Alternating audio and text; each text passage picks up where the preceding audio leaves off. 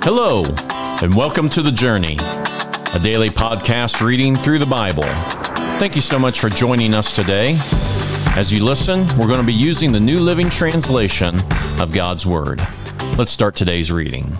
Today we are reading the book of Haggai. On August 29th of the second year of King Darius's reign, the Lord gave a message through the prophet Haggai to Zerubbabel, son of Shealtiel, governor of Judah, and to Jeshua, son of Jehozadak, the high priest. This is what the Lord of heaven's army says. The people are saying, The time has not yet come to rebuild the house of the Lord.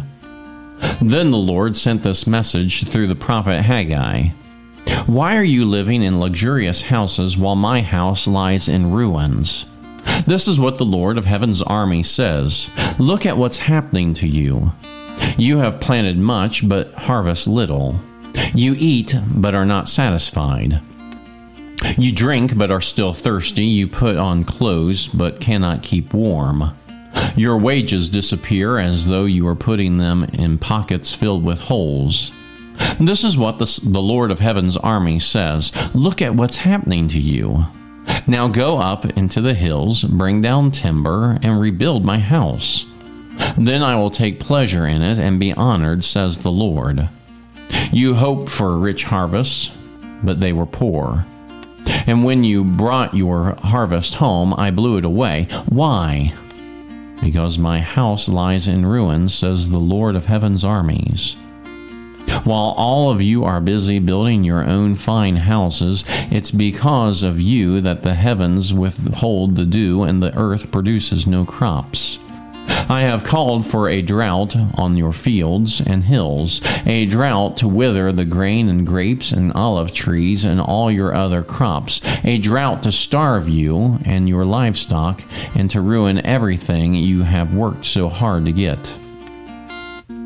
Then Zerubbabel, son of Shealtiel, and the and Jeshua, son of Jehozadak, the high priest and the whole remnant of God's people began to obey the message uh, from the Lord their God. When they heard the prophets of the words of the prophet Haggai, whom the Lord their God had sent, the people feared the Lord. Then Haggai, the Lord's messenger, gave the people this message from the Lord I am with you, says the Lord. So the Lord sparked enthusiasm of Zerubbabel, son of Shealtiel, governor of Judah, and the enthusiasm of Jeshua, son of Jehozadak, the high priest, and the enthusiasm of the whole remnant of God's people, they began to work on the house of their God, the Lord of heaven's armies, on September 21st of the second year of King Darius's reign. Then on October 17th of that same year, the Lord sent another message to the prophet Haggai. Say to the say to Zerubbabel, son of Shealtiel, governor of Judah, and Jeshua, son of Jehozadak, the high priest, and to the remnant of God's people there in the land. Does anyone remember this house, this temple, in its former splendor? How, in comparison, does it look to you now? It must seem like nothing at all. But now the Lord says, Be strong, Zerubbabel. Be strong, Jeshua, son of Jehozadak, the high priest. Be strong, all you people still left in the land, and now get to work. For I am with you, says the Lord of heaven's armies. My spirit remains among you, just as I promised when I when you came out of Egypt. So do not be afraid. For this is what the Lord of heaven's army says In just a little while I will sh- again shake the heavens and the earth and the oceans and the dry land. I will shake all the nations, and the treasures of all the nations will be brought to this temple. I will fill this place with glory, says the Lord of heaven's armies. The silver is mine, and the gold is mine, says the Lord of heaven's armies. The future glory of this temple will be greater than the past glory says the Lord of heaven's armies. And in this place I will bring peace. I, the Lord of heaven's armies, have spoken. On December 18th of the second year of King Darius's reign, the Lord sent this message to the prophet Haggai. This is what the Lord of heaven's army says. Ask the priest this question about the law.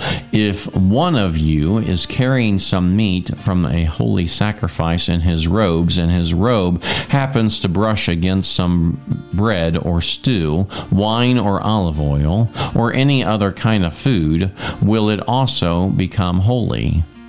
The priest replied, No. Then Haggai asked, If someone becomes ceremonially unclean by touching by touching a dead person and then touches any of these foods, will the food be defiled? And the priest answered, Yes. Then Haggai responded, That is how it is with this people and this nation, says the Lord. Everything they do and everything they offer is defiled by their sin. Look at what is happening to you before you begin to lay the foundation of the Lord's temple. When you hoped for a 20 bushel crop, you harvested only 10. When you expected to draw 50 gallons from the wine press, you found only 20. I sent blight and mildew and hail to destroy everything you worked so hard to produce. Even so, you refused to return to me, says the Lord. Think about this 18th day of December, the day when the foundation of the Lord's temple was laid.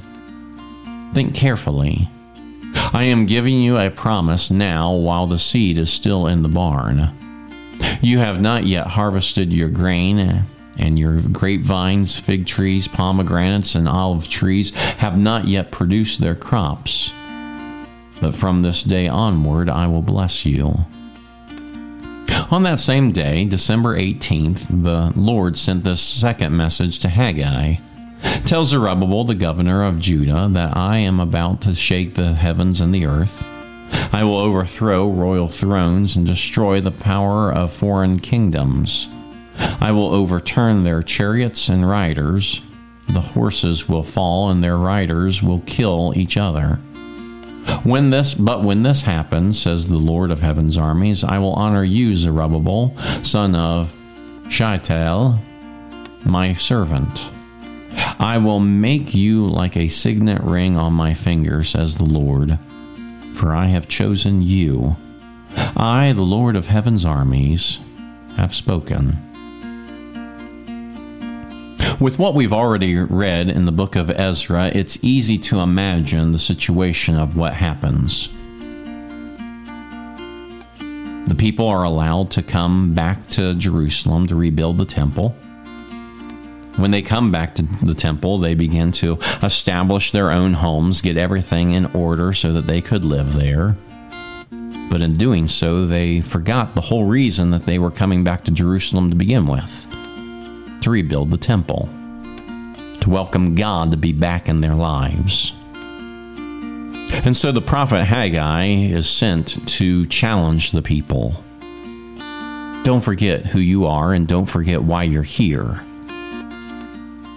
Remember what's most important.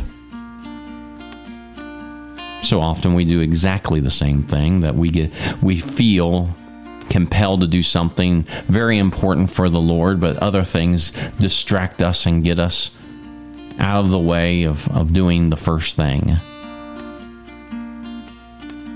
And so we need to make sure that we, again, keep our eyes focused on what is to happen. We've already talked in the past about opposition distracting us, but now we can be distracted by also good things, happy things in our life.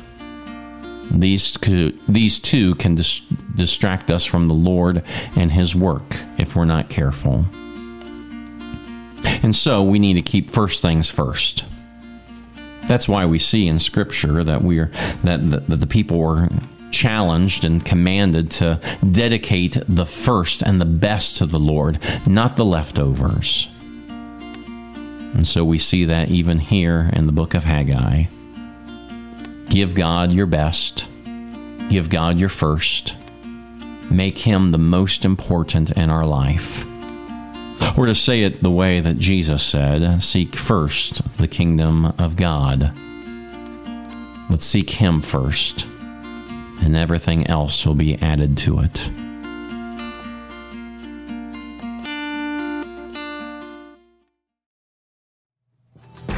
Thank you again for joining us for the journey. Please be sure to share this podcast. Today's reading was from the New Living Translation of the Holy Bible and used with permission. Have a blessed day, and we hope that you'll join us again tomorrow.